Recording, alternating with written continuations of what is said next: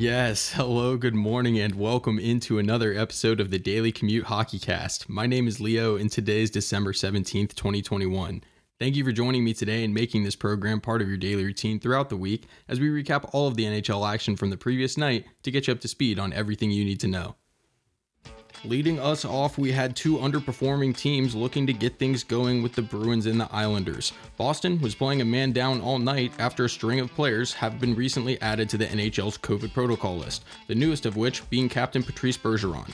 Islanders fans won't be hearing any of those excuses, however, after they've had their own roster issues as a result of COVID.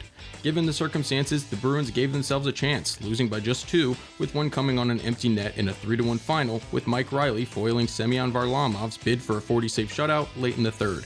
For the Isles, offensive dynamo Cal Clutterbuck buries two, with another coming from Anthony Beauvillier snapping a 15 game goalless drought. A good one went down at the Bell Center in Montreal as the Flyers took the trip up north for a visit with the Habs. Artturi Lehkonen started the scoring in the first, while Philadelphia's Max Willman and Jackson Cates scored bookend goals in the second, only for the Canadiens to tie it with a goal late in the third from Laurent Dauphin. With no winner determined through OT, we went to a shootout. In the post overtime skills competition, Jonathan Drouin was the first and the last to score as Montreal ousted Philly in a close one by a final of 3 2. Next at Amalie Arena in Tampa Bay, where Anton Forsberg would look to claim his sixth straight win for the Red Hot Senators against the Lightning. In a tight one, Thomas Chabot opened the scoring in the first to put Ottawa up early. However, Tampa would match and raise in the second, with goals coming from Alex Killorn and Victor Hedman. A scoreless third finalized this one and ended Anton Forsberg's streak despite an impressive 25 save performance. The Lightning have now won seven of their last eight. Vegas was in Jersey to take on the Devils, who would look to get back on track after dropping each of their last three games. Golden Knights defenseman Shea Theodore would sit out of this one with an undisclosed injury. Jack Hughes kicked off the scoring early in the first, but after that, it was all Vegas as they'd score four unanswered thanks to Dylan Coghlan, William Carrier, William Karlsson, and Nick Roy. Tomas Tatar and Jimmy Vesey would score for the Devils, but after a Jonathan Marchessault tally, the final was 5-3 Vegas, who are now victors in 6 of 7. You can't help but think about what this team will look like upon Jack Eichel's return.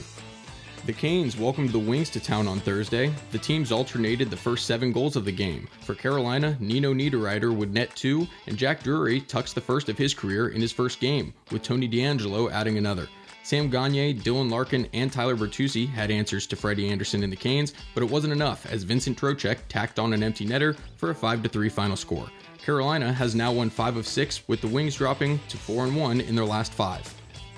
Unfortunately, COVID played a factor in another game as the LA Kings went into Florida Live Arena to face the Panthers. Florida would be down a forward and a defenseman as seven players were added to the COVID 19 protocol, including Sam Bennett and Aaron Ekblad. A bright spot, however, would be Matt Kiersted netting the first of his career for the Cats, but after that, the Kings took over. The final was 4 1 LA as Olli Maatta, Anze Kopitar, Dustin Brown, and Arthur Kaliyev all converted to hand the Panthers their third straight regulation loss for the first time this season.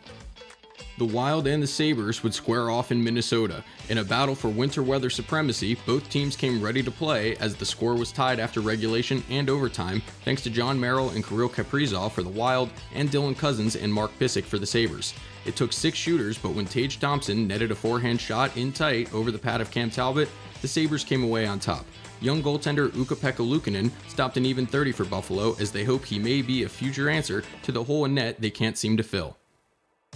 Colorado would play with only 16 skaters and would be without starting goaltender Darcy Kuemper, while Nashville would have Karl Taylor, head coach of AHL affiliate Milwaukee, behind their bench in a matchup between the Avalanche and Predators. Recently returned Pavel Francouz would struggle for Colorado as the Predators mounted a five goal effort on the heels of Filip Forsberg's two. Tanner Jeannot, Roman Josi, and Mattias Ekholm also get on the score sheet. Mikko Rantanen and Valeri Nichushkin notched the only two for Colorado, who will look to rebound Saturday in a must-watch game against the Tampa Bay Lightning. The Edmonton Oilers would look to snap a six game skid at home, taking on Columbus. They'd try without head coach Dave Tippett and forwards Ryan McLeod and Devin Shore. You guessed it, COVID. Despite this, the Oil put up the first four markers, the first two coming off the stick of Jesse Puljujärvi. Teammates Derek Ryan and Brendan Perlini were next on the score sheet, before Gus Nyquist and Justin Danforth scored for the Jackets. Warren Foegele capped it off, and the final was 5-2 as Edmonton got back into the win column. Elvis Merzlikins was chased after two and relieved by Joonas Korpisalo for the third period.